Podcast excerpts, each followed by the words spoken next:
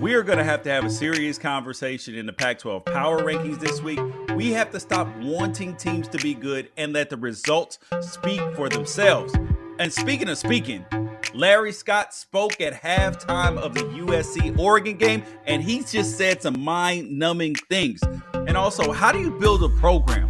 What's the foundational block? Is it fan attendance? And we're going to break down all the games. I'm George Wrighster with Ralph Amsden, and this is the Pac 12 Apostles. Thank you guys for joining the Pac 12 Apostles podcast. This is the podcast for you, podcast for Pac 12 fans, people who care about the Pac 12 and want more information about it. You guys make sure you guys send us an email if you guys have anything to say. I'm mad. I am M A D at unafraidshow.com. Make sure you guys share the feed, leave a rating, tell a friend about it, and come back every week. We uh, put it out on Mondays and on Thursday mornings as well. Yeah, let's get to the show. Ralph, I was at the Oregon USC game, and at halftime, Larry Scott spoke to the media. He was watching, I'm sorry, he was at halftime, went into a little small room inside the press box, talking to the media, and he said some outrageous things. You know that the, it was kind of like a small presser. So the media got a chance to ask him questions. They asked him about name, image, and likeness, about Arizona being on probation, USC, the investigations, and how he felt about that. And he was just again a talking head, and it made me so angry. And there were a number of writers who just walked out and was like, yo, I, I can't listen to this clown anymore. I mean, it's so frustrating. So here are the highlights from what he said about the name, image, and likeness. The first thing and the most prominent thing that he said about it is he repeated collegiate model. And remember, a few weeks ago, the conference said we don't support the California bill. We don't support players being paid. This is about college. Now he says, well, we fully support the NCAA's model. I'm sorry, the NCAA working group and the work that they've done. They've done great work in trying to develop something that's fair and equitable for the players, and we support that. Okay, so you're so you're backtracking clearly.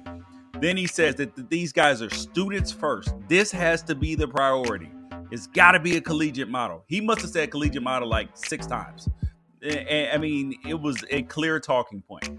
And he said that California's approach is not the right approach. Huh. So if you read their articles on unafraidshow.com, all of them, if you click on business of sports, you can read all of them about the NCAA. There's about 10 or 12 of them. And all California's approach is is that players can trade on their name, image, and likeness. Like that is the only thing. And that they can hire agents and their contracts cannot conflict with um with the school's current contracts.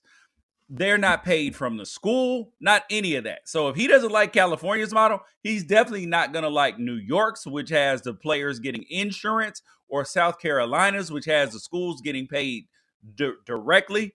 And um, and the other thing is, he, he he said that he met with student athletes. Ralph, this dude said he met with student athletes and got mixed reviews. First of all, what student athletes is he um is he meeting with? And also, what are the and he also said that some are for being able to trade on their name, image, and likeness, and it's kind of split down the middle because there are, are a number of them who are against being paid or being able to trade on their name, image, and likeness. And I can't figure out if he's lying or who he talked to, Ralph. Well, first of all, we're talking about Larry Scott making any comments at all. And it like we have to sift through to find out if there's any meat in anything that he ever has to say. We have to sift through it to see if anything really means anything because it's mostly filler. You remember a few years back when uh, Taco Bell got sued because their tacos are like 35% beef and the rest of it's just like sawdust? yeah. Yeah. Yep. Yeah. So like Taco Bell tacos, 35% beef.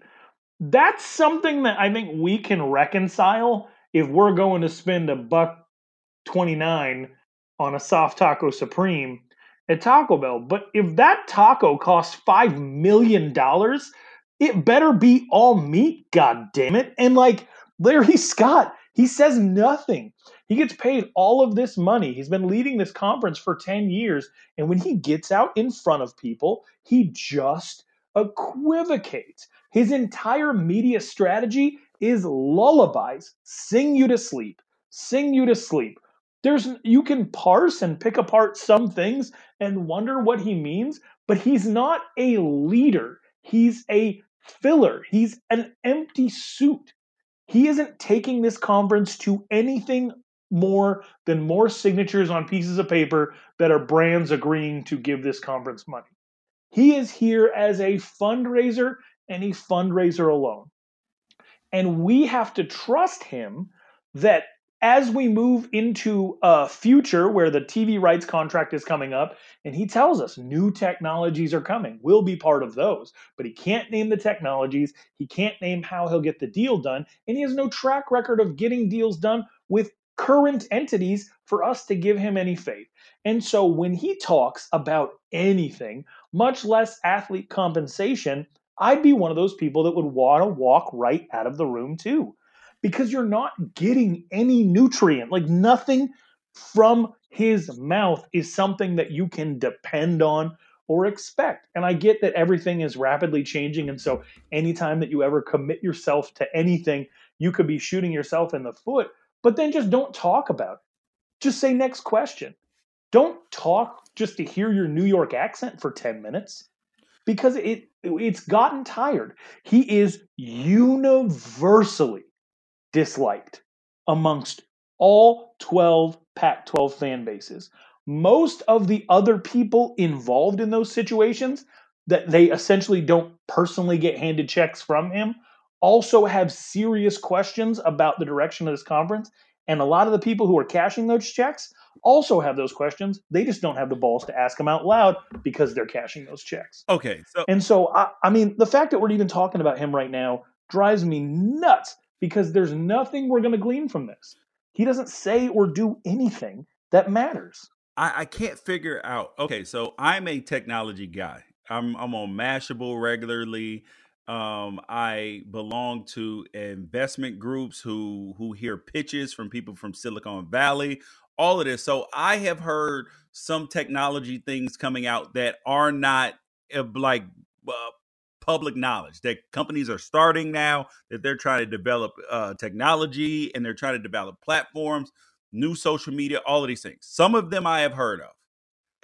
But here's the thing is when larry scott talks about new technology the television is not going anywhere. Yes people watch a lot of phones on their smartphones that that's an extension of television. So and Hulu and YouTube TV, which have been invested billions of dollars in and are paying fruitful returns. So you have streaming television, even Apple now, Apple TV as of no November 1st, Apple TV is now a thing. They have their own TV model. Yeah, my wife my wife signed up yesterday. Yeah. My wife signed up for for Apple TV yesterday. I mean, so, yeah, you got stuff so, coming out every day this idea that there's new technology coming out? No this is the technology that you that that uh the idea of spectrum direct tv that comcast that is the old wave. The new wave is buying the channels that you want to have. And unless he thinks that people are going to pay a standalone price for pac 12 television like 4.99 a month aside from that there's which which makes no sense either because you have to have it as a part of another package which people can then see and get and say oh wow we really like this. Because will will a will millions of people pay 4.99 a month just to watch all their SEC games? Yep will will the most popular conference the Big 10 yep because the Big 10 has the highest rated game in all of college football this year. And it was, I think, Ohio State and Wisconsin. And Wisconsin's not even, I mean, and Wisconsin's not a name brand like, you know, some of these other universities are. It's not Michigan. It's not even Uh, Michigan State probably, but Wisconsin's fan base is very loyal and people care about the Big Ten. So I, I, I just don't understand why why his focus is not on streaming platforms like the ACC net network has a deal with the streaming providers now. Why not go that route? It, it, it he is a snake oil salesman. He keeps trying to make people believe that something new and something great is coming. And then guess what? His contract is going to be up for renewal about the same time that these TV contracts, so he can hustle them into saying, look, look, look, you need stable leadership while we're negotiating these things. It, it's a, all a con. And then he said that California's plan is not the right plan uh, for I mean, the name, image, and likeness. And I'm saying, George, no, go on. do you have a kid that's near like driving age? Yes, 13 years old. 13 years old. Okay, so uh, in about two years, he'll be able to do the whole learner's permit thing, get his hours, and then I'll have to go test to get his driver's license, right? Yep. So imagine that he, you know that time comes and he doesn't really show interest, and he comes up with a bunch of excuses as to why he doesn't want to get his hours, and then he doesn't go and take the test to get his license, and then the thing that he comes back and tells you is, man, they got some great car technology coming out. I think I'm going to wait a few years and then I'll be ready then. Like, kid, you're not driving now. yeah. You're not. You haven't even shown the. What are you going? What are you going to do in a future car? What are you going to do in a hover car? If you can't grab the steering wheel now, and most everybody is hooked up to some type of regional plan for all their pro sports coverage. Uh, I don't have the ability to watch Fox Sports Arizona as an Arizona resident, and then also have the Pac-12 network unless I have a cable subscription that I pay about 200 bucks a month to bundle internet with. That's the only way. And that's not worth it for me. And so I think that a lot of other people are in that same situation. He hasn't even shown he could drive this car. And he said a couple of other things. I want to I want to ask you about this because he seemed to come out and say like, yeah, the calls are bad not what what they're going to do about him. He, he basically said like, yeah, I sit back and I watch all these things with David Coleman, and there's a lot of mistakes every week. So, like, what does he think? That so that what are you going to do? But yes, what are you going to do about it? You are the damn commissioner. If the officials, there there have been multiple teams who can have a gripe this season that they have lost games because of terrible calls, right? Yeah, yeah. Um, I'm so, la- going into last year too, just with Washington State, you know, USC, which is why I feel like they made some of these changes in the first place. But I haven't seen them even come out and talk about any calls in conference play. They said that they were going to have that system in place to talk about calls, you know, after the fact, and that that worked for out of conference when it was when even admitting to something like that would embarrass the Pac-12. But when it's Pac-12 on Pac-12 crime, where are they at? No, it is a disaster. I was watching at the Oregon um well, so just just the last 2 weeks against Oregon. Uh in Oregon's play. There have been two atrocious pass interference penalties. Just atrocious like one of them was clearly an offensive pass interference. The other one, the receiver fell down and wasn't even touched. And then there was an offsides on Penei Sewell that, that he didn't even move. I mean, you're you're just sitting there. You're, you're just like, I don't understand what needs to happen. If you see the referees are bad, the only options are to either a replace them or train them better, because it makes no sense. How is I I I, was getting ready to give the Pac-12 a little bit of credit a couple weeks ago because I saw complaints from SEC fans about their referees I saw the what the Georgia, no, the South Carolina, Florida game, which was horribly officiated. And then the, the last two weeks, the, the Pac-12 is, is saying, hold, hold my beer. Hold my beer. We can do worse. And there were, I think, 12 15 yard penalties, including uh, including like eight or nine personal foul penalties in the Oregon USC game. And as chippy as games get, it was outrageous, man. I, I, just don't understand how people are supposed to watch games when the referees are the most important fact when they're talked about as a factor after the game. I don't know how Oregon State managed to score eight touchdowns yesterday when they had 11 penalties for over 110 yards. Like, I, it's just, it, here's the thing the ultimate solution, just like there are inevitable things about football that we all know will happen at some point, we just don't know when. The first thing is we're probably going to lose kickoffs. It's just a matter of time, right? It could be five years, it could be 10 years. Kickoffs are probably going to go away at some point. That's something that most people accept. Most people hate it, but most people accept it. The other thing is, I think eventually we're just going to end up with a sky ref, right? Because it, it is 10 times easier for us to see what's going on on our 4K HD televisions in our own living rooms than it is for a 65 year old doing a part time job running up and down the sidelines with people twice his size banging into each other.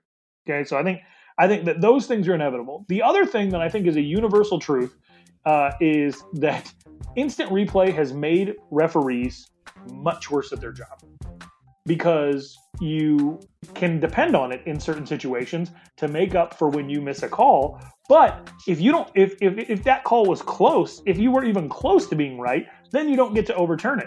It, it. Instant replay has had the same effect on refereeing sports that Wikipedia had when I was in college.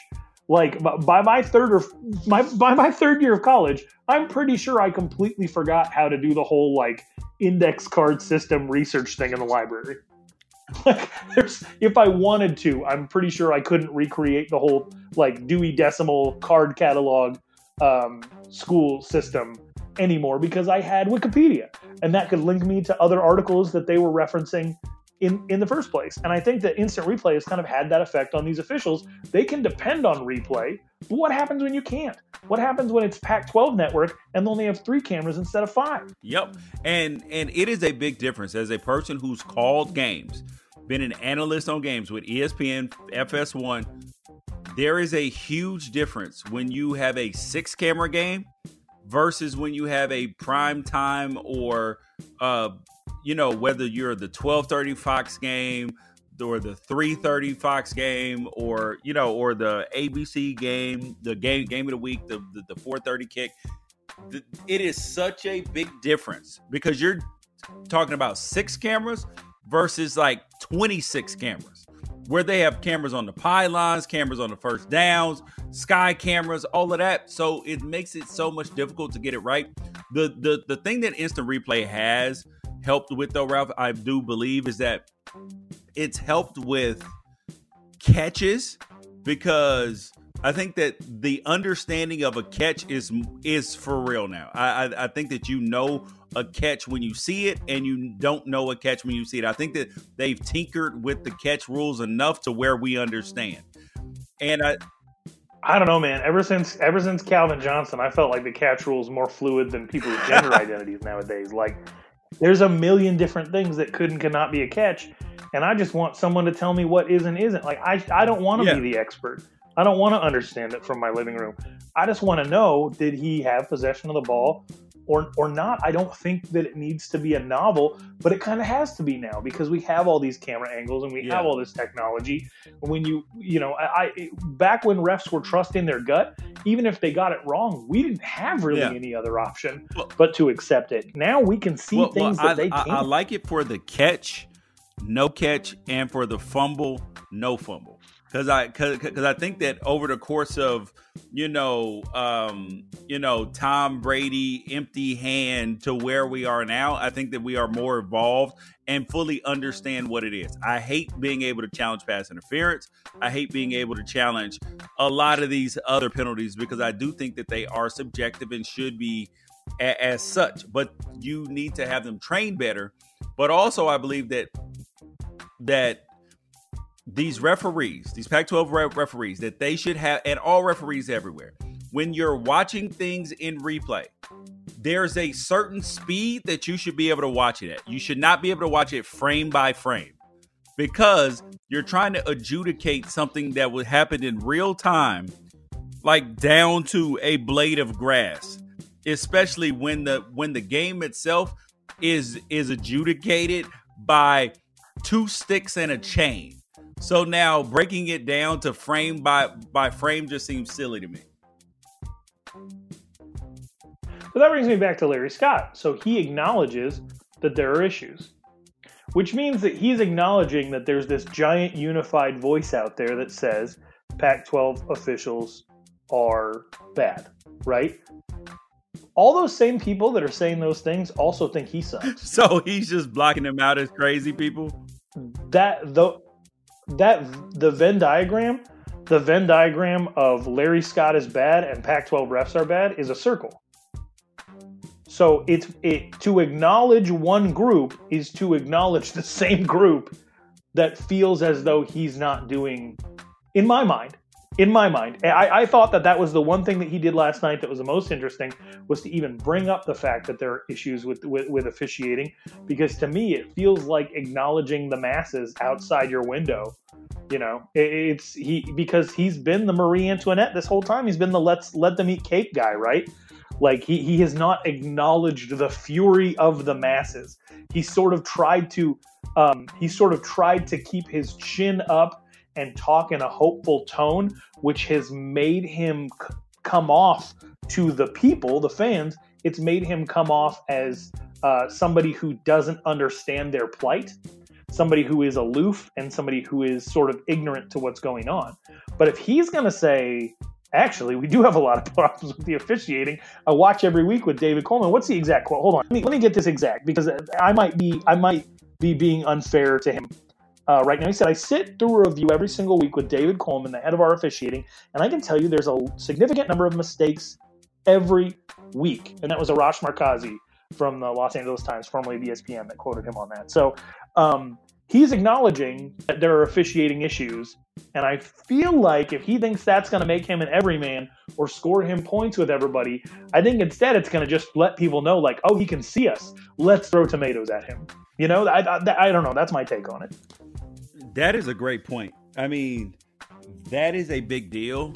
The fact that he admitted this and is doing nothing about it because they sold us on, well, they tried to sell us at Pac 12 Media Day, sell the fans on transparency, transparency, transparency, that that's going to solve the problem.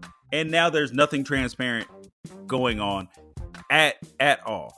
Um you you read an interesting article, Ralph, about building winning programs. Um, yeah, and, so, yeah. Go for it. I'll wind up oh, while no, you're no, talking. No.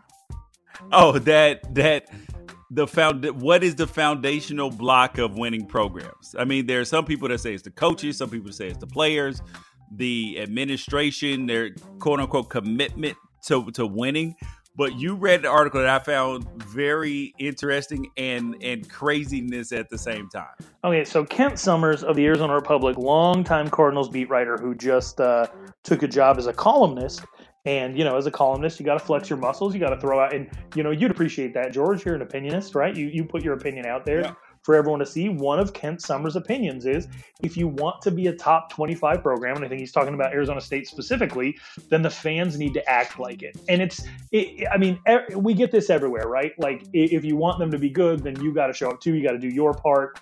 Um, if you want your team to be good, you know, fill the stadium because there's been some serious attendance issues everywhere. I think that the announced crowd for homecoming at University of Arizona was 39,000 for homecoming for what was a middle of the day kickoff on a beautiful day. And so obviously we're running into huge, huge issues with attendance. And he basically says, like, if you want this program to be good, uh, you have to be invested, you know, or else it's not going to happen. Um, and, and my counter to that is always like, all right, well, Nebraska Nebraska's top 10 in attendance every single year, and they're 12 and 21 uh, since since 2017. So, I mean, you can show up and you can be the craziest, loudest fans in the world. I mean, when is Neyland Stadium ever half full? Tennessee fans are wild. Their teams hasn't been elite in a long time. So I, I don't I don't think that that's one of the foundational blocks of it, which made me want to ask you the question: what do you think the foundational blocks, the two or three foundational blocks for a winning program are? Because in my opinion, uh, fan support is great, but it's not. It's that's one of those if you build it, he will come type situations, right? Like I think that the attendance and the affinity comes after you have the foundation built. For sure, there. I mean, I, I 100%. I would put fan support at the near the bottom of the list because fans support people who are who they have a vested interest who make them happy and enrich their lives. Because that that's why there was a study done and they talked about how fans are. There's a we won and they lost. So it's we when we win it's they when they lose so even though and, and when you see fans of long suffering fan fan bases it's because they've had success you look at the Cubs' 108 year drought. They had been to the World Series. They had lost. They had had heartbreakers. All of these things. That's what invests the fans. But then when you and having history, that that is it. But the things that build a program are first of all, the administration, the schools have to make a quote unquote commitment to winning. That commitment to winning is financial. It is um sometimes with your admissions standards if you are Notre Dame, sometimes you might have to let some kids you wouldn't normally qualify into into school. If there is there has to be a commitment. Then you need a coach. Your coach has to build a culture. He's got to want to be there. He's got to bring a good staff and he's got to recruit good players. And from there, because if you notice, what happens at winning schools? Because my, mind you, and I, I can judge for, I can show you this from Oregon. Before I got to Oregon in 99, Oregon was not what it is now. Like kids weren't, uh, you didn't see Oregon gear in Los Angeles. You didn't see it in Florida, Alabama, Texas, nowhere else. So then the fans became so rabid and so crazy when they were winning. Same thing with Nebraska fans. Why they keep selling out even though the team is not winning. There's pride surrounding it. People care about this team. They care about it because they won so much and because they they were great in the community, all of that. It's small town thing. So if you build it, the fans will become invested. Their kids will want to sport the gear. That's what makes fans invested. It is not just the uh, fans saying, "Oh, we're going to show up." Yeah, we're going to show up. And then because the fans don't have the fans have a minimal impact on winning and losing. So you have to give them something to cheer about, something to be invested in. Some I mean w- when when you look at bad teams, do uh do you think that anybody from let's say uh oh, oh, oh, oh okay even though this team is on the uptick right right now, do you think that Oregon State fans, even even now, when when, when they lose a game, when they lost to Oklahoma State, do, do you think anybody in the community lost sleep or like had a bad day or went home and kicked their dog? No. But when Oregon loses, people are upset. When when um when USC would lose, when Pete Carroll was there, when they lost in the national championship game to uh to Texas, it was a lot of very very upset people. When UCLA law uh had the the, the debacle with Miami with with the hurricane. Well, um, yeah, that thing. People were upset when Alabama loses People poison trees. I mean, it is that serious. And if you build it, they will come, Ralph. It is not the other way around. And I think, I mean, you you can have you can like you said, you can lay foundational blocks for people to want to attend your games, but those don't necessarily make for foundational blocks for long term success, which is the way to build a long term affinity for your fans. So take a team like the Miami Marlins for example. They have two World Series in their short history, right? They averaged in 2018 10,000 fans per game. 10,000 fans per game for a Major League Baseball team that has two World Series titles. And so, you know, it, it's not just it's not just winning, it's the culture, it's a little bit of everything and you have to be invested in making it something, you know, where where where where people want to be you know, when I bring up Nebraska as an example, some people wonder if I'm insulting uh, if if I'm insulting Nebraska or or if I'm insulting all of these Pac-12 schools where where the attendance isn't that great. And basically, what I'm trying to say is, like you, George, the fans have no bearing on whether or not they're going to win the game. That's up to the players and coaches. So you could fill a stadium with 100,000 people, but if the players don't execute, it that that's really on them. But the ability to fill a stadium with 100,000 people has to do with the culture that you create around that program. And I had a lot of people reply to me on Twitter today and say, well, that's because there's nothing to do in Lincoln, Nebraska. And I think that that would have been the case 10 years ago. That's a fun insult to hurl at the people of Nebraska 10 years ago. I'm from a small town, I get it. But now, with 4K HD ultra televisions, with video games that make you feel like you're in another world, with everything in the world on demand on Netflix and things like that, you could have more fun in Lincoln, Nebraska in 2019 than you could have had in Disneyland in the 1980s. The possibilities are endless, George. Like eh, the fact that anybody ever leaves their house anymore is miraculous because you have everything that you could ever want right in your home and they continue to try to make things as convenient for us as possible. It takes some effort to want to go out in the cold in Lincoln, Nebraska, stand outside all day long, pay your hard-earned money to go into a stadium and get beat by Purdue. Like those people are still making yep. that choice. And and again, if a full stadium would mean that the team on the field was going to win, then yeah, I, I would say that that column is right, and you need to fill the stadiums. But the, the building blocks, I think, of any program's success just have to be uh, the, the same thing that a coach tells a player is to stay humble and stay hungry. Understand that you can't lean on your past successes and understand that that in order to to be great, you're going to have to be invested and make some sacrifice. But that happens at a program level. Like that eh, that has nothing to do with the people that are sitting in the nosebleeds on a Saturday. I just I just don't I don't feel that that's the case. I 100% agree with you. You guys make sure that you guys go to unafraidshow.com, check out all the articles there, and also um, make sure you guys share the podcast. Tell a friend about the Pac 12 Apostles. This is the podcast for us. Um, Can we talk about Willie Taggart? Yes. Can we talk about yes. Willie Taggart real quick? Yes. So if you have not um, heard, eh, I mean, I, actually, I don't know if you would be listening to this podcast if you hadn't heard the fact that Willie Taggart got fired. Willie Taggart got fired by the Florida State Seminoles, former Oregon head coach who created a controversy when he left. When he walked out the door, uh, it was a big deal. And now he has been fired after a year and a half. So I had a couple little stats from from this. So he was nine and twelve at Florida State. He um he signed a well actually they haven't even produced the actual co- contract. He has a letter of intent that's been pub- published, but the actual contract doesn't appear to be finalized yet, or they just haven't produced it for some reason, even though it's a public institution.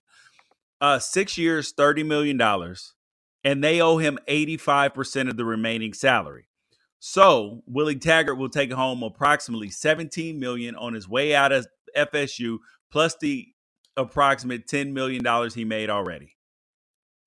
How do you what where where do you stand on, on on this? And I'll get to where I stand as a former, I mean, so well as a Oregon fan and how this worked out.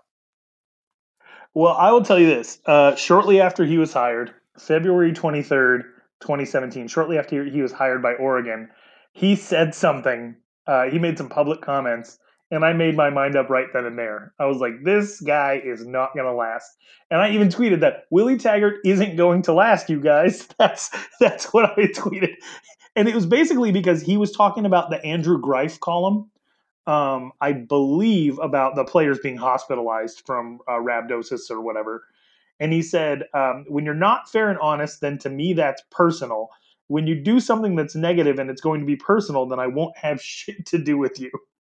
And so it was when Willie Taggart drew a line in the sand on honesty in college football that I was like, if this guy loses, he's going to spontaneously combust. And if he wins, it'll bring more scrutiny and he's going to spontaneously combust as well. Because in a few short weeks after he was hired by Oregon, he had two scandals, a beef with a reporter, a coach get a DUI and another coach tweet a picture of ducks flying in like a cock and balls formation, which when I pointed out to that coach, um, uh, ended up with me being blocked on Twitter. That was Coach Jimmy Doherty.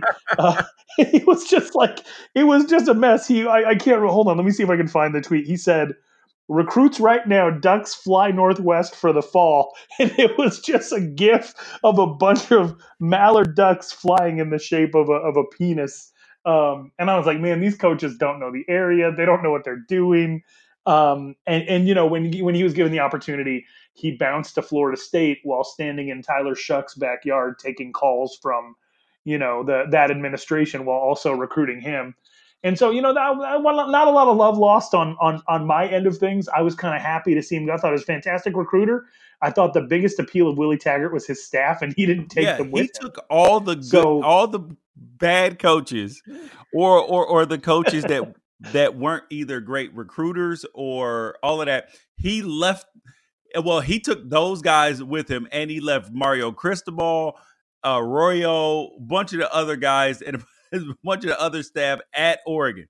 He made the the the people who had been there, who had fallen into the trap of the old coaches, who had who I love and who are near and dear to my heart, but they had believed as a thing that you couldn't recruit to Oregon. You couldn't recruit top 10 classes you you know that eh, the USC would always have the advantage. Texas, all these schools would always have the advantage. And Willie Taggart came in like, okay, why why not us? Our name is buzzing out here in these streets. So he was a. I thank him for that.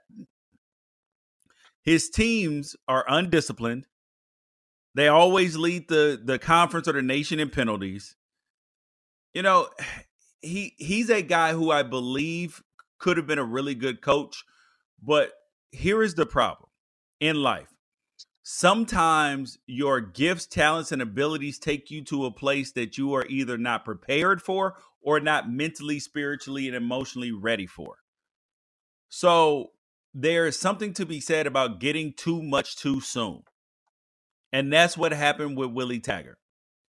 He needed more years of development. Like when you get fast tracked in coaching, it's like if you get fast tracked in life. Sometimes you don't have the requisite skills, you don't have the depth of knowledge to be able to be successful in certain jobs in certain fields, even though you may have talent out of the roof. Sometimes you are not just ready yet. Just just just because you can jump eh a a a 50 inch vertical and can make 35 three pointers in a in a row, that doesn't mean that you are mentally ready for the grind of the NBA. And so, I mean, that's uh, that's the Peter principle, right? The concept in management that people in a hierarchy like they rise to their level of incompetence. Like you'll get promoted, and you'll get promoted, and you get promoted until one day you end up in a position that you're not ready for, not prepared for, not equipped for. And uh, I think we all run into that. Like I, I just I just scrapped an NFL podcast that I've been working on for over a year before the first episode. I had actually recorded a couple of episodes. I scrapped the entire thing because I realized that like, oh my gosh, like I'm out I'm literally out of my league. Like it's not my passion, it's not what I pay the most attention to. And and and I, I was able to catch it before the whole thing went down in flames and affected my credibility in other areas. Not that I have all that much to begin with, but you, you have to be you have to be self-aware to a certain extent. Um, but if the peter principle involves someone handing you tens of millions of dollars to be at your highest level of incompetence take it. sign me up. i will do a bad job for you for 20 million dollars. Absolutely i will. Yeah i will i will fail. Don't don't worry. And all the public scrutiny and all the shaming that comes with it i'll i'll get over it i promise i, I will yeah. not yeah, I will. I will not sue. I won't bite back. I'll just, you know, I'll just take take my lumps and say, you know what, I did not do a good job. You know, maybe maybe next time around because Willie Taggart is going to coach again. Would um, you? Okay, so that that brings me to the question. This is how I want to tie it back into the Pac-12. Is there a place for him in the Pac-12, in the Pacific 12 no, anywhere, absolutely at not. any level, any any position, any coordinator job, anywhere. Oh, um, okay, so he wasn't doing a good job as a coordinator either, because well, as a coordinator and a head coach, maybe he just needs to be a coordinator. That actually the the proper place for him at this point in time is in Nick Saban's soup kitchen for coaches, where yeah, where where Would- he would- he hires the all same thing? failed head coaches. could he do that? Could could Urban Meyer? Could Urban Meyer, if he gets hired at USC, could he have his own West Coast soup kitchen? He could, but but like Urban Meyer isn't a soup kitchen kind of kind of kind of guy. No, he runs a frat house. Yeah, exactly. Yeah, he he, he had old boy from Rutgers. Oh my goodness, uh, Schiano. He's had you know the uh Zach. Um, Oh Zach- yeah, Zach we, Smith. don't want to talk about Oh, Zach Smith. Yeah, yeah so yeah so he's yeah so he's he's running a frat house he's not running a soup kitchen and oh but then that can transition us over into a coach that if you read bill Plaschke's article in the la times it looks like he basically fired clay helton last night he said clay helton's done and that and uh, arash markazi i believe wrote an article saying that from anonymous sources that he's heard from that USC is going to do anything it takes. Do you hear the words? Anything it takes to get Urban Meyer as their head coach. Do you- Do you think that's what, what was behind the the athletic director hire that they're rumored to be about to make? the the the guy from Cincinnati. Mike Mike Bohn. Yeah, he he was at uh, he was at Colorado. Yeah, yeah, and he got ousted at He- at Colorado. Well, first of all, he made a couple of really crappy football Yeah, hires he hired, at Colorado. um, Uh, the guy from UCLA. Oh, he he hired Embree, Mike MacIntyre, Embree and Hawkins. Yep. Embree Hawkins, and Mike MacIntyre. So he hired. MacIntyre. uh, MacIntyre is pretty Yeah, good. correct. I would say that he's probably like two for five, because he also he hired Tom Cable at Idaho, and Tom Cable, I mean, ended up an NFL coach, right? So you can't argue with the eventual results. But Tom Cable also won like five or six total games at Idaho in several years as the head coach. So he did a very bad job for Idaho. Uh, Embree was just tear. That's the worst Colorado's ever been, and that was what Mike Mike MacIntyre had to put back. yeah, but part of that was. and I think probably what they're still yeah, from. yeah, but wasn't that part of the administration's fault too? Because they wouldn't give coaches long term contracts, so then they couldn't get recruits. Yeah, I suppose. So would you would you be okay with like as a consolation prize if they can't get Urban Meyer with the Mike Bohn connection bringing Luke Fickell over from Cincinnati? Because Luke, that's a Luke Fickell. Luke Fickell's a good coach. he is a Ask good coach. ask ask UCLA fans. Yeah, Ask uh ask ask Ohio State fans who who he's given a little bit of trouble, even though he hasn't beat him. Yeah, people Yeah. believe uh, Luke Fickell is a good coach, and but the problem with hiring him at USC is the same problem that USC ha- has all the time. They want a big name, s- splashy hire, all of this, and they have a double problem. They're so look- Hollywood. they got to build a movie with Brad Pitt, Yep. even if it's not the role for him. Like you got to have him in it. So yeah, I get that. So if you bring in Urban Meyer, you run into two problems. First thing is, A, you said we would do anything we possibly can. So anything that actually fits right into Urban Meyer's you, you- you know style. do anything Uh, possible. Because Scandal has followed Urban Meyer wherever he has gone. It is the truth. He's a great coach. He is in eh, eh, you know, but off the field at Florida, so many arrests. You got, I mean, everything from the Pouncey brothers to Aaron Hernandez to a, a litany of other guys who were under his watch and under his tutelage that had significant issues during college and after college. So you can't say he's developing these men into into better human beings. All right. Then you have what happened at Ohio State. Very clear, very very evident, nothing to talk about. So you so California is a very liberal and progressive place. Uh, they protect their women, protect children, all of these things, and the lady who they hired as their president is of champions women. So how are you going to get around Urban Meyer and his history and their and their new athletic director being in California? Uh, how are you going to sell this? That would be my question. Oh, I'm sure they'll like launch some foundation at the same time as. I wasn't a buyer into this. I wasn't a buyer into that. Like a rumor could be so loud and be true at the same time because it, it, just there's no way, right? There's no way that you could know 12 months before the fact that Clay Helton's probably going to get fired and that Urban Meyer's probably going to take over. Like it can't be that obvious. Why nothing ever works that way. And now that we get closer to what feels like the inevitable from happening, I'm like, oh my goodness, like how was it this obvious? Like and at this point, it feels like maybe there's no no other option. Like this is definitely going to happen, and somehow I'll still be surprised that they were able to they were able to make things work out in the open the way that they did. Like this is this is Anthony Davis. This is Anthony Davis level tampering, right?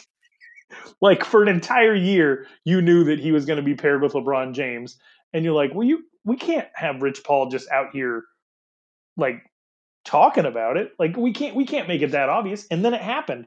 So I mean, if it can happen with Anthony Davis, why not Urban Meyer? Dude, Oh, oh, okay. And then some. Uh, I was talking to somebody at the booth yesterday, and they said, "Oh, I don't know if Urban Meyer if he wants to coach because of his health issues and all that."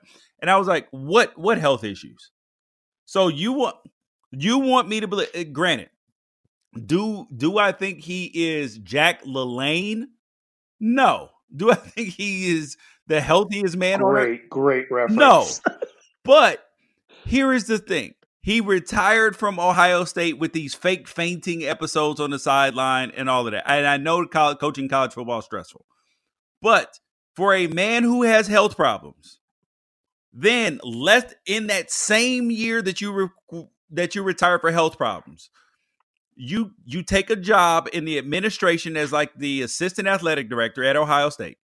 You take a job doing a rigorous doing a podcast multiple times a week uh, on leadership and all of this stuff. And then you take a Fox job where you have to fly across the country every single week. So this man has three jobs. Does that sound like anybody who has health problems, Ralph? I mean, it sounds like somebody who's inviting health problems is what it sounds like.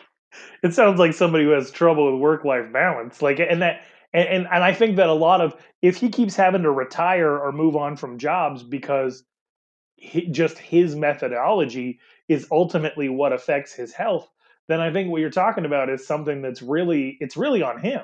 It's really on his habits. I look at I look at his schedule just now and what he's up to, and I'm like, man, how is this better? Like exactly is is is that a dude with health problems?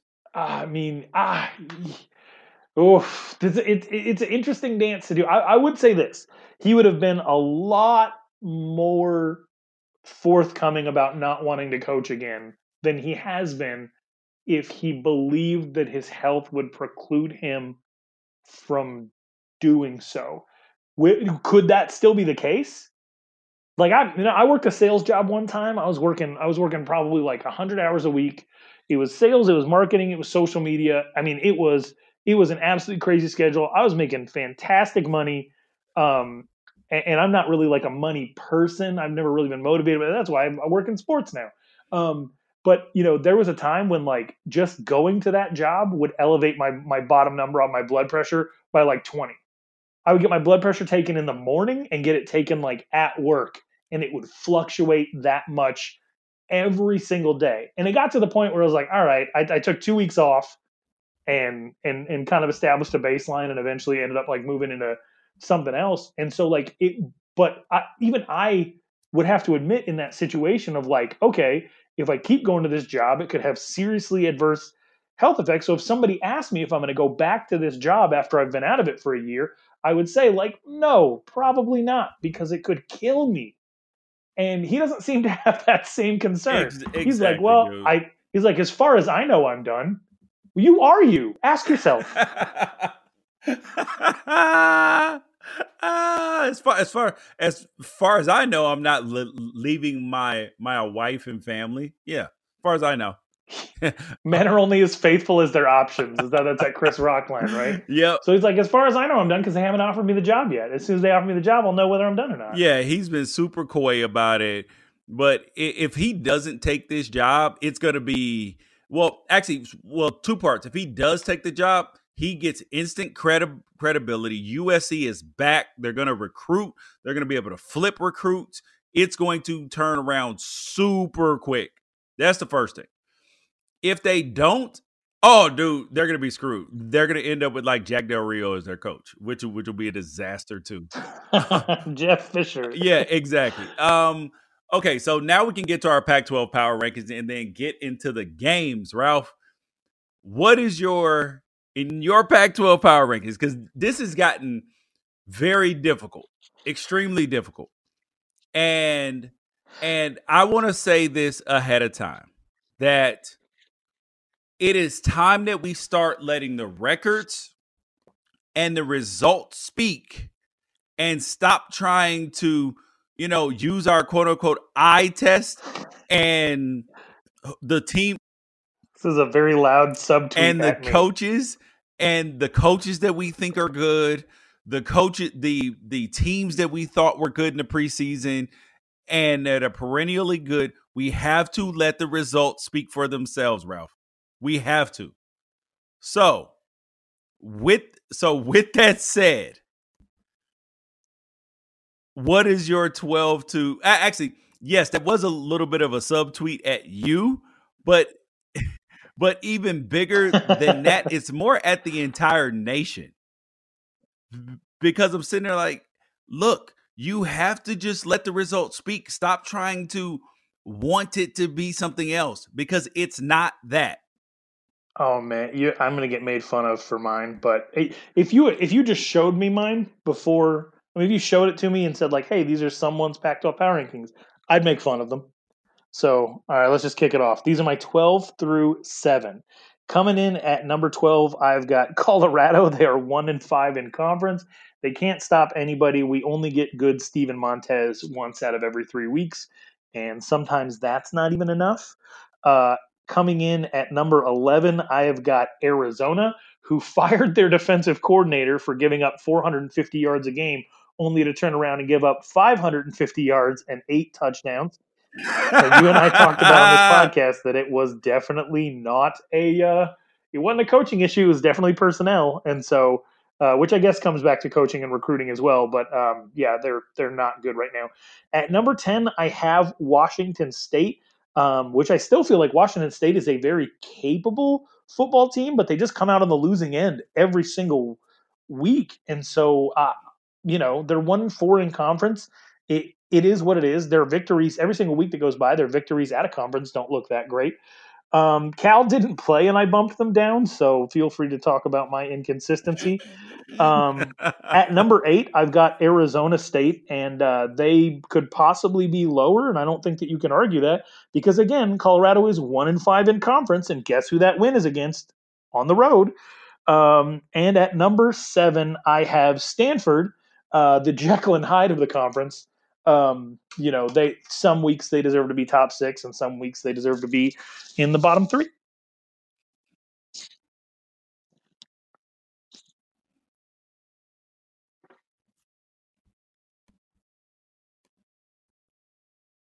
hello Oh, did I lose you? yeah Oh, should I go all the way through? oh wait wait what what number did you stop at i, I, I I thought you were at at n- number eight okay hold up okay Seven, i'm tripping yeah. okay so what what what were your 12 because i i messed Colorado, Arizona, Washington State, Cal, Arizona State, Stanford is my bottom six. Okay. Okay. Cool. Okay. Um. Okay. Okay. We'll pick pick up from there. Um.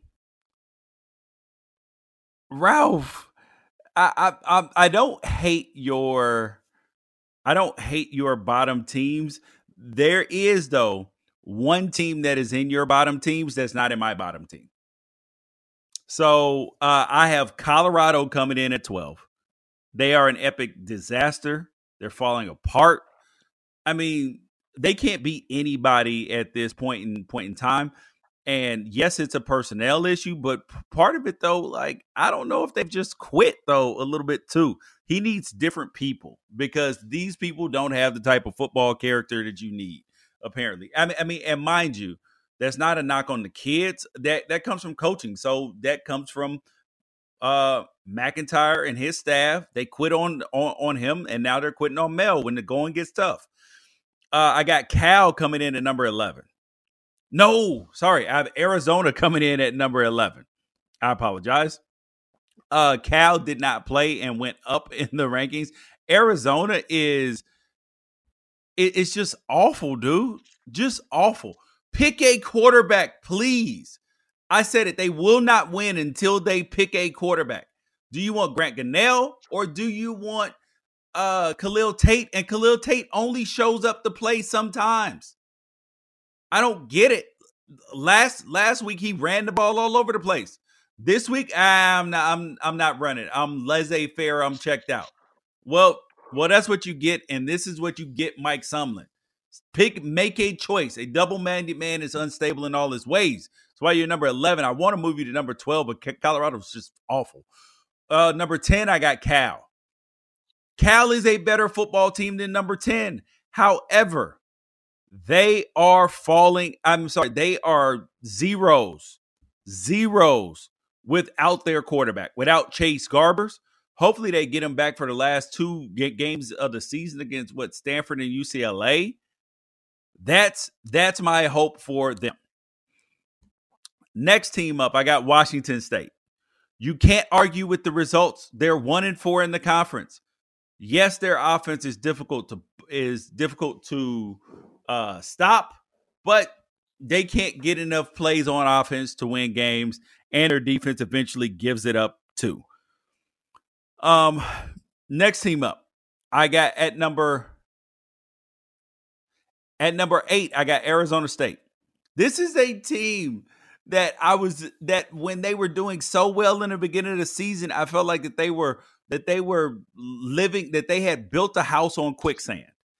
That they had won so many one possession games that could have gone the other way. Jayden Daniels was saving them. They were playing with you know, 17 year old tackle and young offensive linemen, so many true true freshmen that this was a recipe to fall apart at some point in time, and that's what's happened. And at number seven, I have Washington. I have Washington at number seven. You cannot argue with this.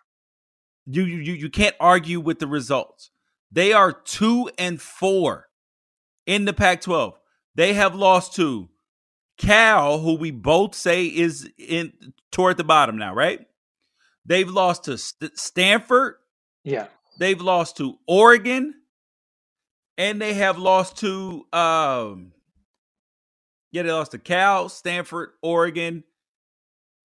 And they lost one more. Who else did they lose to, Ralph? Cal, Stanford, Oregon. Oh, why has it escaped me? Oh, Utah. Ha! ha this this weekend they lost to Utah. Uh so so yeah. So you can't argue with the results. They are who they are. They're 2 and 4 in conference, they're 5 and 4 overall. We can't pretend like they're something that they're not. Now, Ralph, what's your 1 to 6? Coming at number 6, I've got Oregon State. Their offense is just so much fun to watch. Uh, Jake Luton continues to just be accurate not turn the ball over. Um, when they run, it's just a very no nonsense style. Uh, that defense might be a one man defense, but what a man Hamilcar Rashed is. He's he's something else. He's somebody that I was all like I just would shout from the rooftops about him when he was uh, at the high school level, and um, you know he he was on the same high school team as N'Keal Harry, and he was almost like you know e- evil N'Keal. He was the pass rusher uh, and and N'Keal was the pass catcher, and, and they were the same size. But my goodness, they put some good weight on him out at Oregon State, and he's been patient. And uh, I think he's he's up to something crazy like 14 sacks or something absurd. He he had himself a day. Um, But as long, I mean, as long as they're a little bit of a danger in in the pass rush, they'll be able to make some stops, enough stops. Um, I, you know, I think they're probably bowl bound. Um, coming in at number five, I've got USC. Um, what a mess USC is, but they're still very talented. Uh, I think they tried to they tried to out physical and out finesse Oregon. Um, and uh, you know what what's your saying about a double minded? Uh, they just they, they, couldn't do either. I'm not sure they're good at one or the other. Um, coming in at number four, and I'm going to skip right over it and talk real fast. Is UCLA moving on? yes. Oh, yes, geez. I knew you had uh, to do it, Ralph. Yes, vindication. I could not be more happy. Yes. oh, oh, subtle. Okay. Um, and then I would change your mood a little bit and say that even though Washington is losing to everyone, it's still very, very, very evident, uh, especially in yesterday's game where where you know they they had every opportunity to to put Utah away and just didn't take it. Um, I still consider them the third best team in this conference, which you've made plenty. Right, oh, I get Ralph, it. I get it. Stop, I get it. Dude. I know. I know. You're not wrong. I'll, I, I will be the one to admit that I'm wrong. It's just how I feel right now. At number two, I have Utah. Um, gosh, healthy Tyler Huntley could could tempt me um, to make them number one. And I know that you got something up at unafraidshow.com that, that makes that argument. Um, but after watching Oregon last night pull away from USC, I just don't I don't think that Utah has that in them. So that keeps Oregon at the number one spot for me. Ralph, there's so much to um, un- unpack here with your. I can't. While while I was simul, like you gave me such a high and an elation with with this UCLA thing that that you brought me back down with Washington.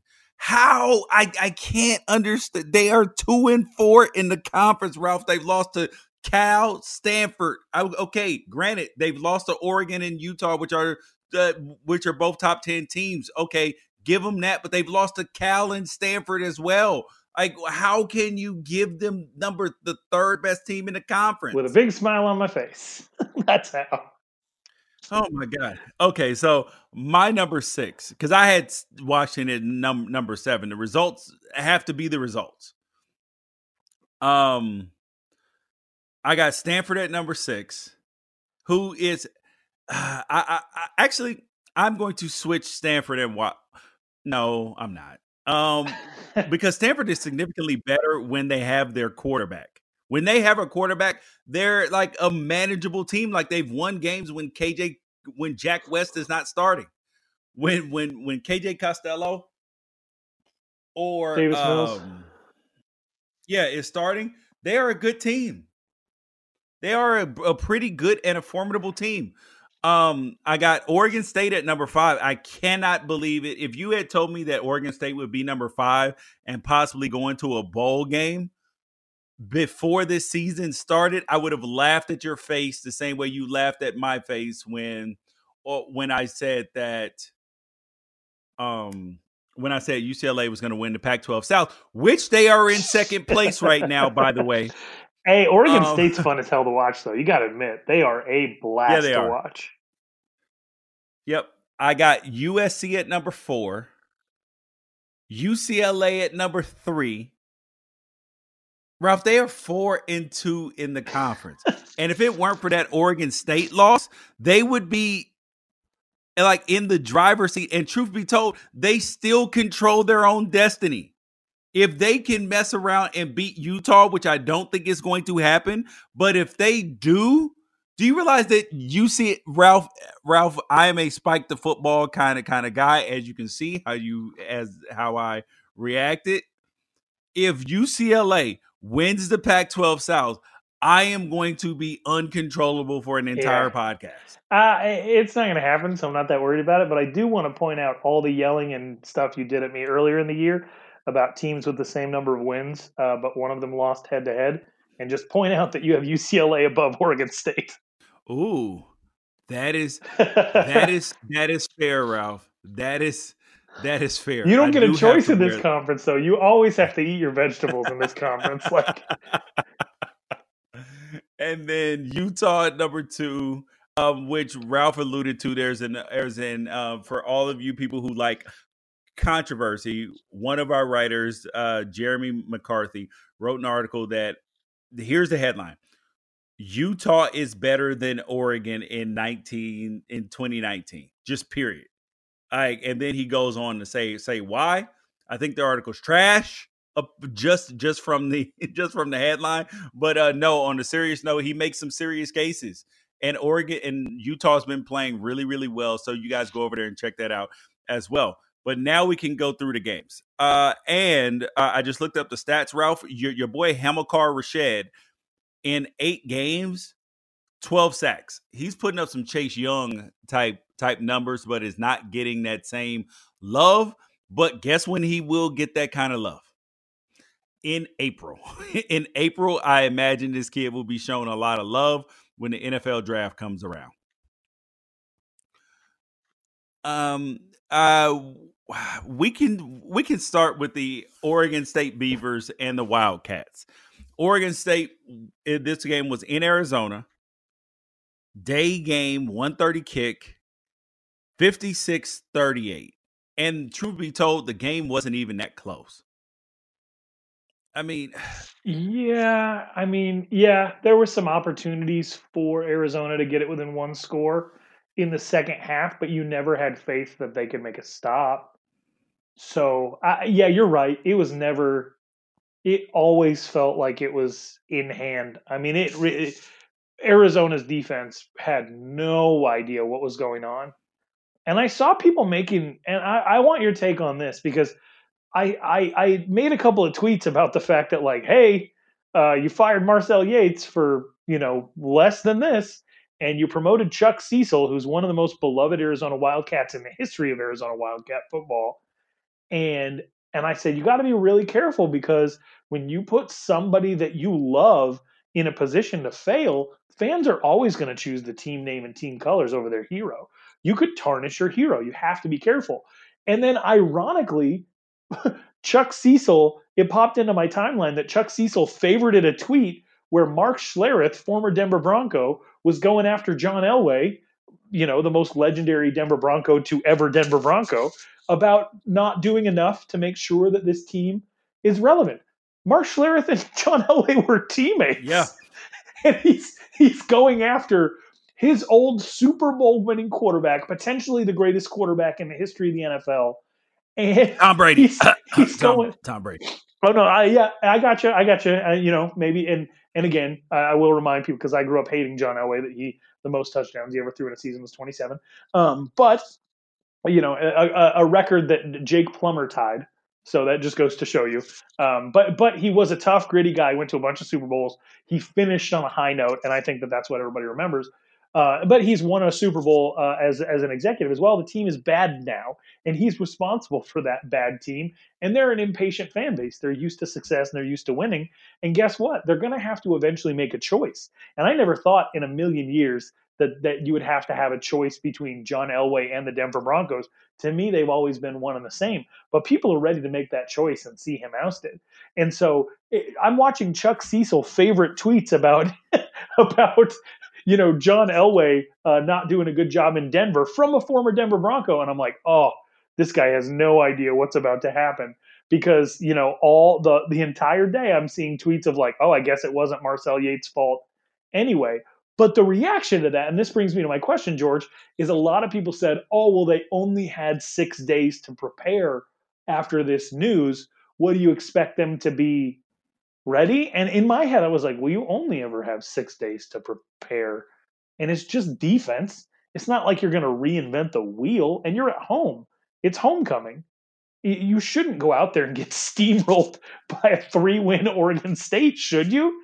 Is that a valid excuse that they only had six days to prepare? Absolutely not. The if you want to give it a, a an excuse, the the excuse is is that you don't want to take over as a coordinator in the middle of a season unless you are an offensive coordinator because you can change a bunch of things schematically.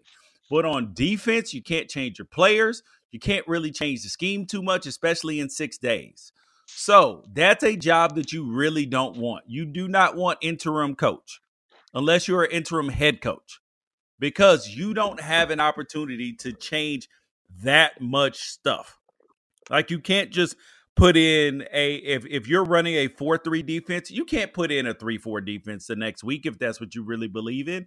You can't put in a team that's heavy blitzing if that's what you want. If you're used to playing zone coverage or man coverage, vice versa, it doesn't work like that. So it's always a tough deal getting an interim coach job as a coordinator. So I I don't envy him. I think it's a bad situation, however you slice it. It's like this. And you and I, you and I went into this season saying this Arizona defense has one player, one that you could see starting on every other team in in in the Pac-12, and that was what Colin Schooler. So like, and and and and, since, and I wouldn't even, and he couldn't even start at Cal or.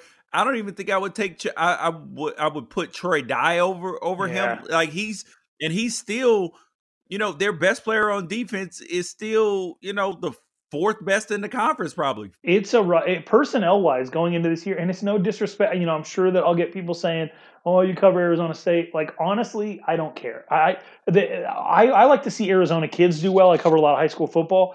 They are chock full of Arizona kids. I don't enjoy them being miserable. Like, I, I, I genuinely believe there's a huge talent deficiency at Arizona right now I mean, it's enormous. They need players and they need players bad. And it's just not like, eh, and then you fire your defensive coordinator. You don't really have a bunch of defensive recruits right now. The it things aren't looking up.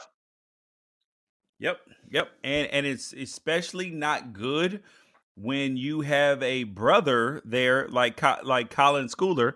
You have Brenden Schooler who's transferring from Oregon, who's a wide receiver and guess where he doesn't want to go necessarily? Oh no, re- Arizona. Oh, that's not good.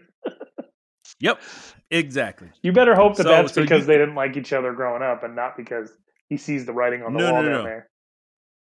No, no, no, no, no, no. It has to do with the head coach, buddy. It has to do with the head Yikes. coach. Oh, so um, I mean, uh, unless that turns out to be his best option, he will be going elsewhere.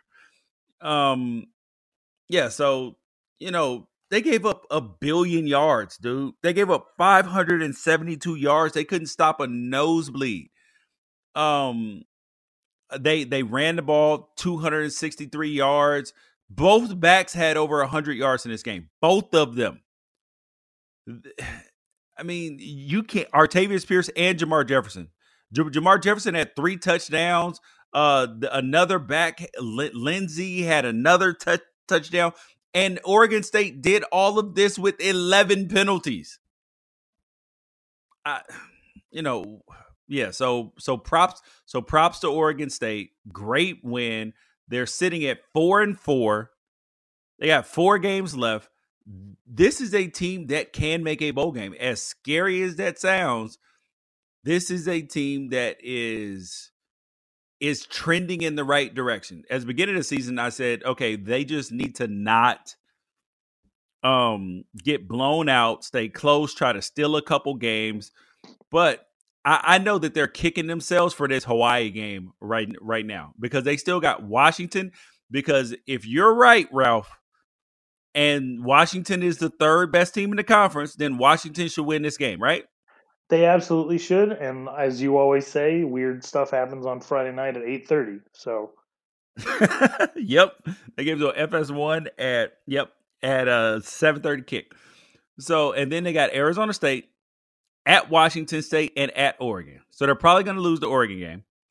And if they end up with five wins, they are going to be so upset with themselves about not getting that uh, uh, about losing to Hawaii because that because that would oh man that's like a program changer right yeah and but at the same time it's still massive progress over last year.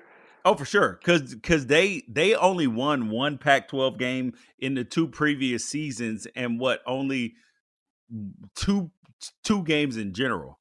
Um so next game up your colorado buffaloes i'm gonna call them yours because every team that plays against my UCLA Bruins, because that was the team I picked to win the Pac 12 South, and I can proudly say it at this point in time because I don't look crazy anymore. Um, Chip Kelly has this team headed in the right direction. They won 31 to 14. What do you have to say for yourself about these Bruins, Ralph? Uh, they're they're they're good at what they're good at, and they're sticking to it. I mean, it, it, at this point, you know what Dylan. Uh, I'm sorry, you know what Dorian Thompson Robinson can do, right? You know, and so those are the plays that you call. This is kind of how things worked out for Arizona State toward the end of last season, with Rob Likens looking at Manny Wilkins and saying, "All right, well, he can't throw on the run, but he doesn't turn the ball over." and he's escapable in the pocket, what can we do? And so you start calling plays that work. Um, Joshua Kelly is a workhorse. You can give him 25 carries a game. He gets better as the game goes on. Um, they're super dangerous with a lead, which is interesting. Um, you know, they, they can kind of grind you down a little bit. And I mean, and that's Chip Kelly's forte is once you know what works, just keep doing it. And, you know, Colorado wasn't going to be able to stop them. So it was going to come down to whether or not Colorado could score. And you have to give your boy Jerry Azzinaro some credit because uh, it, what really looked good for UCLA last night was their defense. Yep. As soon as as soon as we recorded the podcast about should Jerry Azzinaro be fired, Jerry Azzinaro put together three straight good performances.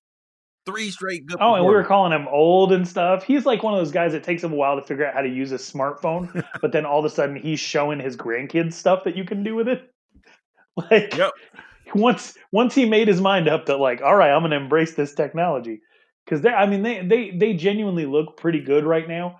I also feel like they've run into some teams who are just not in a good place physically and emotionally um, you know, I think that Colorado's really struggling to find any type of of identity right now. Um, from week to week, their play calling is just super different. The fact that some weeks things work and some weeks it just looks like nobody uh, knows what they're doing is a problem. You know, they they they got to play ASU right after Utah beat the living hell out of ASU, and and UCLA had only played one game in 20 days. Um, and so there's been a little bit of fortune on their side, but all you can do is, you know, if, if you if you get a lead, then you then you steal the base, right? So like that's what they're doing. They're they're taking advantage of everything that's working their way. They're working themselves up out of the basement of the Pac-12, and they're doing exactly what they did last year, which is something that you said that they would do, and not what I said that they would do. And I've talked way longer about UCLA than I want to. You said they would only win one game. Um, uh, so in two weeks, Correct. so Chip Kelly has a whole week off before they play Utah. I, I just just quickly, just just quickly, Ralph. Is there any way that they do the unthinkable and beat Utah at Utah? Uh, yeah. I mean, I mean, because if you think about it, it what it's going to come down to is can you duplicate Arizona State's effort on the defensive side of the ball? Um, you know, can you can you just sort of force them to run it and then try to punish Zach Moss as much as possible? And then on the offensive side of the ball, I think they're probably a little bit healthier and more experienced on the on the offensive line. Can you make quick passes and feed the ball to Joshua Kelly? That would keep you in the game. I mean, my my my mind when just thinking about it right now is like, oh god, that's a 35 to 7 game. But the truth is, um, you know, Arizona State was really able to take that game down to the wire by doing nothing offensively whatsoever. They they just were winning field position and doing nothing with it, and by being super physical. And so, if UCLA can be physically rested to go out there and get in a slugfest, um, and just Utah makes one or two mistakes, I, think the possibility exists. I, I I think that it's a very very slim chance, but I saw what Washington did and I saw what Arizona State did, and there are weaknesses, right? There are weaknesses with this Utah team. They're very, very simple ones that Utah should be able to correct. Um, but I mean, there's an opening there, and uh, and I think the best thing for UCLA is that they'll be rested going into that game. I totally agree. I, I, I think that Chip Kelly with a whole week off should be able to do something pretty. You know, should be able to put up you know good stats, good numbers, and really find something that some sort of gimmick or trick or something you know that should be able to give UCLA some success because they need to have success early. Because if they have success early, they build that momentum and kind of can ride it out. Like you said, they do, they play well with a lead. So if they can get out early, you know, score, e- even if it's 14 14, 14 7, just seeing the ball get in the end zone could be very, very good for them. Um, but yeah, like I don't even know what to make of this Colorado team. They Laviska Shenault is just beat up. Last last week he goes off and goes crazy, 176 yards, and and you're sitting here like, how does this happen? Because UCLA against the pass, their pass defense is 10th in the conference, almost 300 yards a game, and you, and even though Laviska's hurt, like you can't get him give him the ball, like it just doesn't make make sense. Steven Montez, the whole thing is falling apart. Two games left, Ralph. We got the Utah Utes at the Washington Huskies. I thought this was a game that, especially early on, too. I was like, "Oh, Washington is putting up a fight. They can win this game." And this this game was not. It was weird because Washington had dominated the first half, kind of the same way they did in the Oregon game. Second half, they just got run over by Utah, and it started with that. It started with that pick six that Jacob Eason throw that ill advised. And on him, I'm like, there there were times in the first half where I was like, yo, this I see why this kid is a could be a top draft pick. He can spin it. I mean, he was excellent. And then he had those two head scratching, just just ridiculous interceptions. One which went for a pick six, and I'm just sitting there, just like, oh god, it's like good and terrible at the same time, Ralph. Yeah, Washington probably shouldn't have put him in that situation. And then in the end of the game, when they needed him to absolutely be in that situation, he converted three fourth downs. And one of the gutsiest drives that I've seen all year that ultimately amounted to nothing because the onside kick didn't work. Um, but I mean, he just every time I watch him, he's Kevin Kolb. If the offensive line lets anybody through, instead of stepping up in the pocket, he drops back. And um, you know, uh, the offensive line broke down toward the end of that game, and he was constantly in trouble. I think there was just maybe a little bit too much on his shoulders. He did better than I think Jake Locker would have in those situations. Because you know, when you used to put pressure on Jake Locker, he would he'd go from a guy who'd throw five touchdowns in a game to a guy who couldn't complete a pass. Um, and when I'm talking pressure, pressure, like the kind of pressure that Utah put on yeah. Eason last night. Um, but I mean, it, it, you don't want them to go and you, you want to stick with what works, but at halftime, you know, you got to make some type of adjustment and say like, all right, well, they probably expect us to go out there and, um, you know, continue to try to get get. We we got to go out there and impose our will. We're we're the we're the home team. And so I was kind of surprised with how much they threw in uh, in the second half. Um, it was a close game. It just uh, Utah looked more mature. They looked a little bit more talented, um, and then physically, they're just a dominant. They're just a dominant program. I don't know how they got to that point, but freaking John Penisini and and and Bradlee Anae and Leki Fotu on the same defensive line is a bit much. Like it's it, it's like we said. We said this at the very beginning of the podcast when you and I started this, George. It's a championship defensive line, like not Pac-12. It's a championship championship, yep. championship defensive line, and um, I mean they're they're so good. They're so good.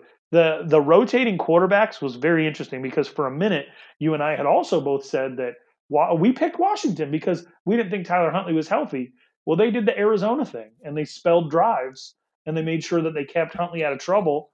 And when he was in the game, yeah, he looked pretty good. I, I, I thought um, that for them to win this game, that he would have to have some moments where he was special, like that, that he did something out of the ordinary and, you know, raised his level of play And that's not what happened. This defense has just been extremely consistent. And Yeah. And I think his presence, though, George, like I think his presence is what's special to them. Him being on the field puts everyone on that team at ease. It makes everybody play more relaxed. It's like they know that if Jason Shelley's in the game, that like it's about to get weird, right? Because he's just like this little like bug they that's scooting all over Oregon. the place, and they have to com- change their they style can't completely. beat Oregon with Tyler Huntley playing like he did yesterday. Even though even though he had a solid game.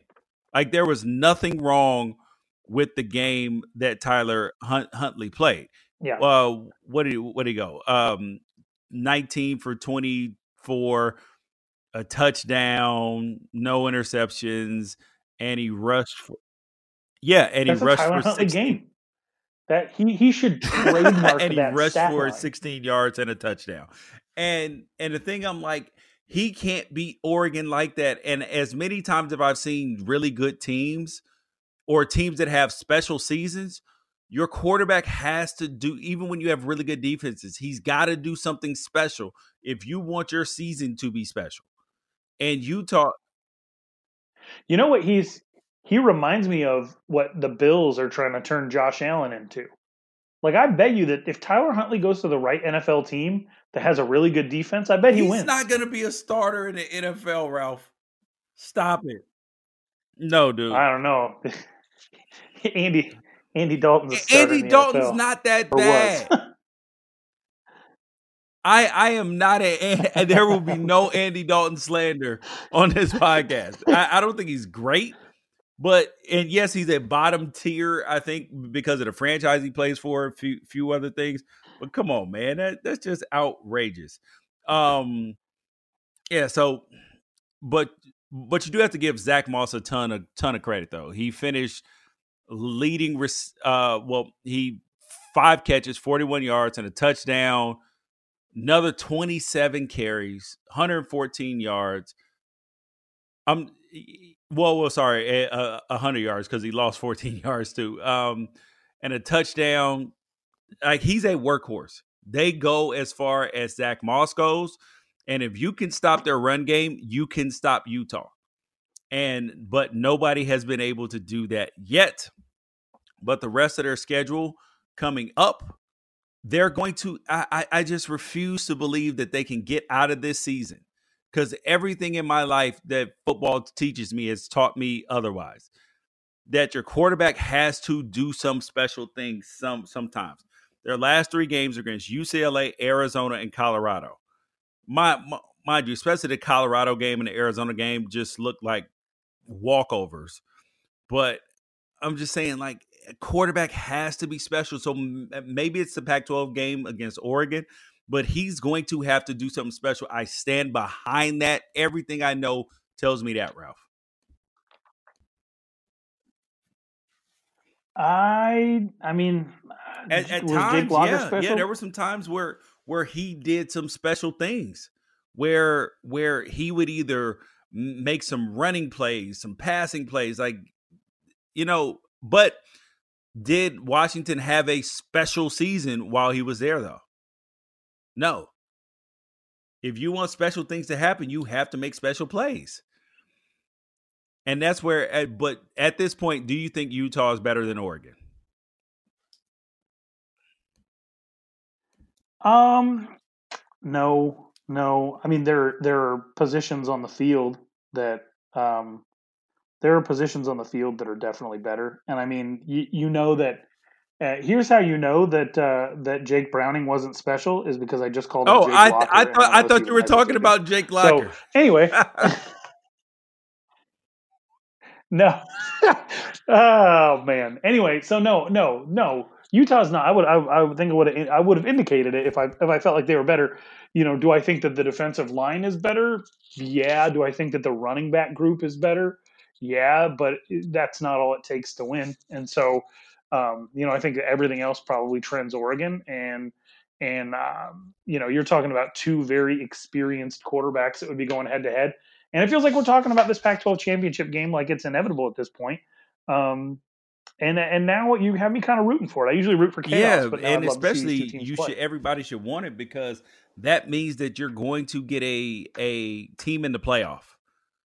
If the Pac-12, if Oregon and Utah meet in the Pac-12 championship, they're going to the playoffs.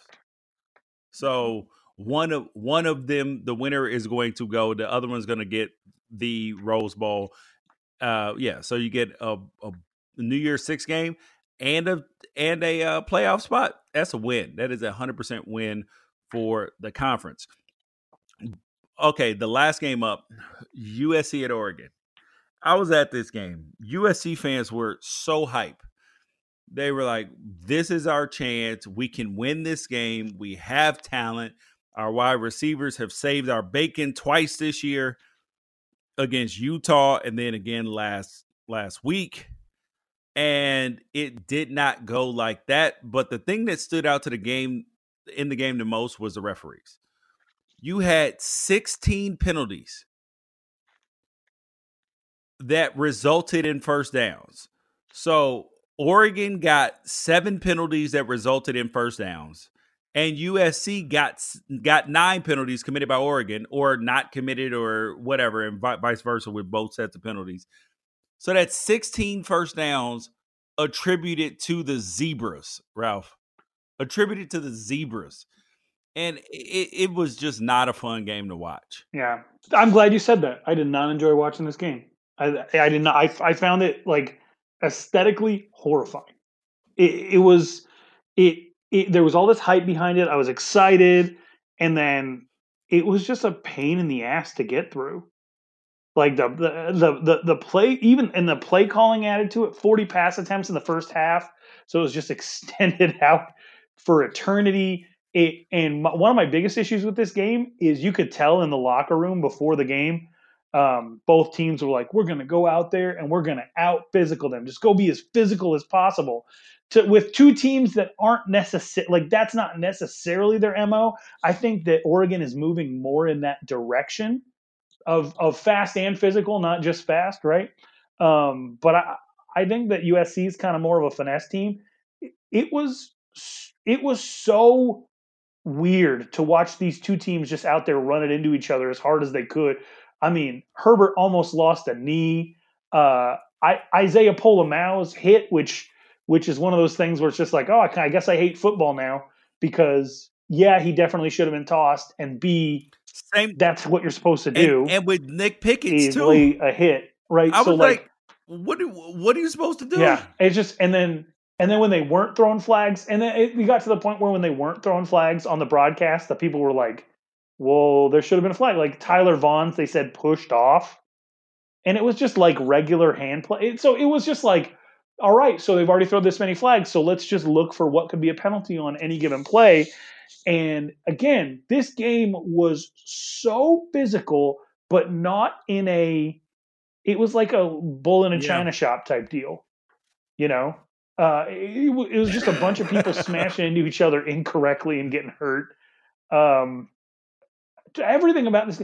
I thought it would be more fun. I thought it would be more fun. And then you, you know what else was like? I hate to see somebody. I guess you know we were kind of dancing on Willie Taggart's grave a little bit earlier in the podcast, but I don't. I I still would have rather seen him succeed. I don't. The, they just kept panning the camera to like Clay Helton as if to say like, look at this stupid man's face who's going to get tarmacked next week at Arizona State. Um, and, I, and that made me kind of uncomfortable because it's like, oh, this is a guy's job, and like, yeah, these kids are out there kind of fighting for his job, and and I get that there's a lot of money involved, and it's grown man football, and USC wants to get back to prominence, but you should always want to succeed. You should never want your team to fail so that you can break the bone, reset the bone, and you should just want things to work out. Uh, that part of the fan has oh, to exist. That is USC's. That is USC's fan fan base. They want they want to break they want to break the bone.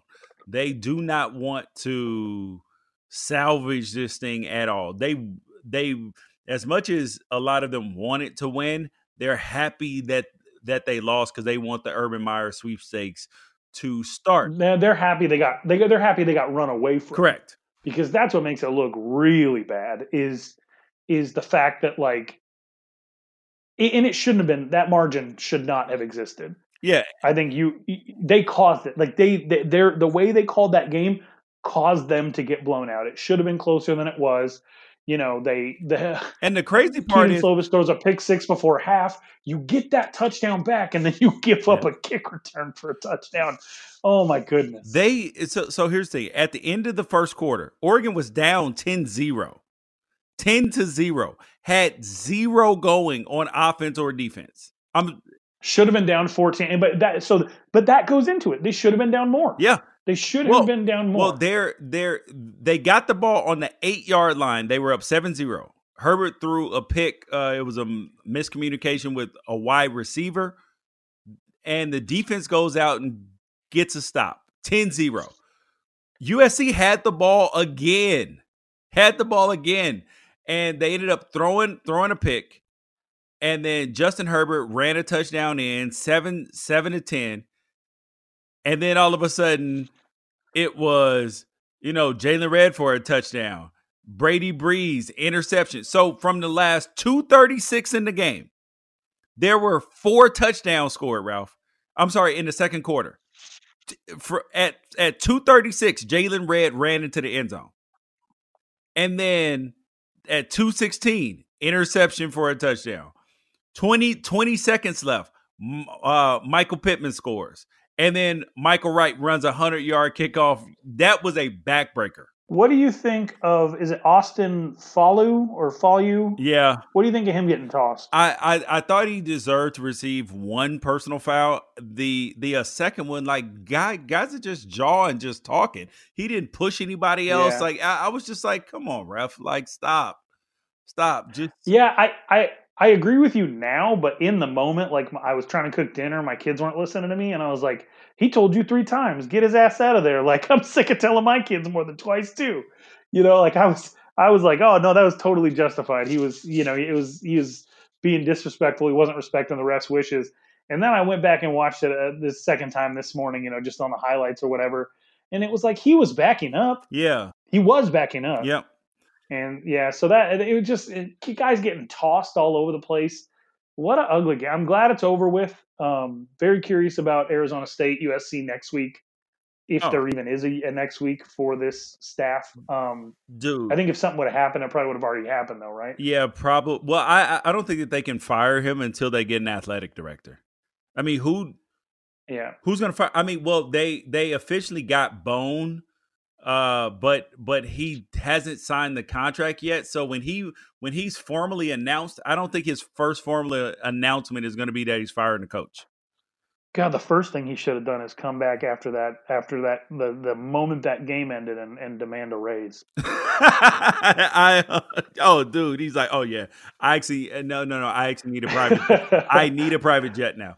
Um, and, and and truth be told, this final score, fifty six to twenty four, wasn't even as close as it really was because they they added a last. Uh, I think Kyle Ford scored with like three minutes left in complete garbage time. So this was really a fifty six to seventeen. I mean, It, it was fifty six to seven. It was really if you if, if you throw away that garbage time touchdown, it was fifty six to seven run yep, fifty in the Coliseum. Yes, I mean it. I, I when it was when Oregon scored and went up uh, uh on that kickoff return 28-17 and then they were getting the ball back too. So they were up 11. I was like if Oregon scores right here, this is going to be ball game and they did. Then they scored again with 6 minutes left and it was 42-17 and you're like, "Oh wow, this is getting out of hand." Juwan Johnson three straight touchdowns and then uh Micah Pittman scored and it was 56-17 and I could not believe I was looking at it I was like it is 56 to 17 I cannot believe this considering that it was 10-0 at the end of the first quarter the other way. And and I I it feels like I, I know this is a bit of an over overstatement but it feels like I'm watching Alabama play football like, how many times have we seen? Because this is where Cristobal came from. How many times have we seen them, you know, struggle with the team in the first quarter? Like, e- even the Duke game this year was close in the first quarter. Then they just lean on you and they just break you. Like they they just crush you, and you're, you're like, hold up, it was just it was just threes. It was just seven to three. We were up at the end of the first quarter. How did we lose fifty six to? Th- how did we lose fifty six to ten? That was kind of what it felt like. Yeah, I mean, I don't, I don't, have much to say. I'm just glad that game's over. That the, it's it's increasingly clear who the top two teams are in this conference, and and I'm at the point where I want to see them meet. When usually, you know, I, I don't really care much about the outcomes of the. Uh, once UCLA won their second game, I'm going to be wrong about everything anyway. so I don't really care so, what happens. And now I'm I'm back to the point where I'm like, these two teams have to play each other. Yeah. So is do you think there's any way? Well, do you believe that either one of these two teams is one of the four best teams in the in the college football? No, no, I don't. Um, I think that I think that uh, there's too many offensive liabilities for Utah, and I think that that um, Oregon's shown so many consistency issues. Um, you know of who they're going to be from from week to week. Talent wise, I, I think that you could make an argument that Oregon is a year away if they develop some of the guys on this roster, and if Tyler Shough can can even produce eighty percent of uh, of what you know Justin Herbert did this year. P.S. Shout out to Tyler Shough for on the last play of that game, absolutely KOing a guy on a lead block. Oh my lord, uh, that was insane, dude. Um, that I was like, are you a quarterback or what? That I, he must have hit him just right because that was so loud. I, I, I actually screen recorded. I'm gonna tweet it out here in a minute. Um, but he so uh, there was the, the, you know I would say that um, I would say that I would put Oregon in the top eight uh, as far as as far as like just in the entire country from top to bottom. And I would put I would put Utah's running game and their defensive line in the top four, but everything else is I think a twenty to twenty five um, for me. So I, I'm I'm not quite there yet. Would you do I want them to be? Absolutely. And do I think that going twelve and one will get them there? Yes. Um, but just from from everything else that I've seen this year, uh, there are a couple of teams that I would I I put put up. You know you know who uh, just on capability alone should be the number one team in the country, but for some reason they can't put it together is Georgia. You know they got that win over Florida yesterday, and I was like, yeah, that's more that's more like it, but it still wasn't them running on all cylinders. Um, there there are just a couple of teams more out there that I think that have a little bit of a leg up. I'd put I'd put maybe Oregon at seven and Utah 15, 16. Oh no way, bro! I I I I think that Utah and Oregon would would beat Georgia because Georgia is man they Georgia they want to run the ball well they they want to keep Jake Fromm under 30 throws that's their that's their motto and their success that they have the the, the model that they've been successful with keep him under 30 throws. And if you're gonna play like like that, Utah can stay in the game with you and beat you. Uh, yeah. I think yeah, capability to win exists. Yeah. I think capability yeah. to win exists, but I just if you're if you're asking me if I think that either team, I definitely not both. Um, but I, I do think that there are elements of both teams that could put them in that conversation and make them competitive. I think Utah can compete with anybody. If they can be that disruptive from the defensive line, they're literally going to be in every game. And I would I would include Bama yeah. in that. They would be in there, the game. But it's just there. There's only one team that I well, two teams. Uh, actually, actually one because the other one turns over the ball so much at times.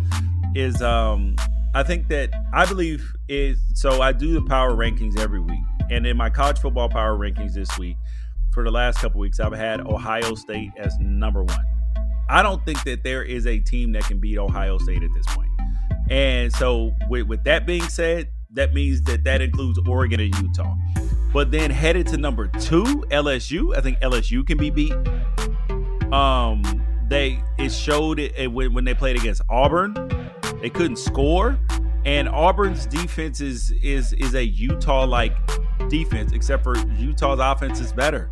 So I think LSU can be beat. Penn State can can be beat. They aren't they don't score enough points. Um to to run off on you and uh and and all of that. So but yeah. So but that's that that's it though, Ralph. Uh we have had a great episode of the Pac 12 Apostles. Um, we appreciate your time. We appreciate your energy. You guys make sure that you guys share the feed, tell a friend about the Pac 12 podcast, and send us emails. Uh, we we have been getting them. I'm mad at unafraidshow.com. We appreciate your time, appreciate your energy. Peace out, uh, catch you guys later.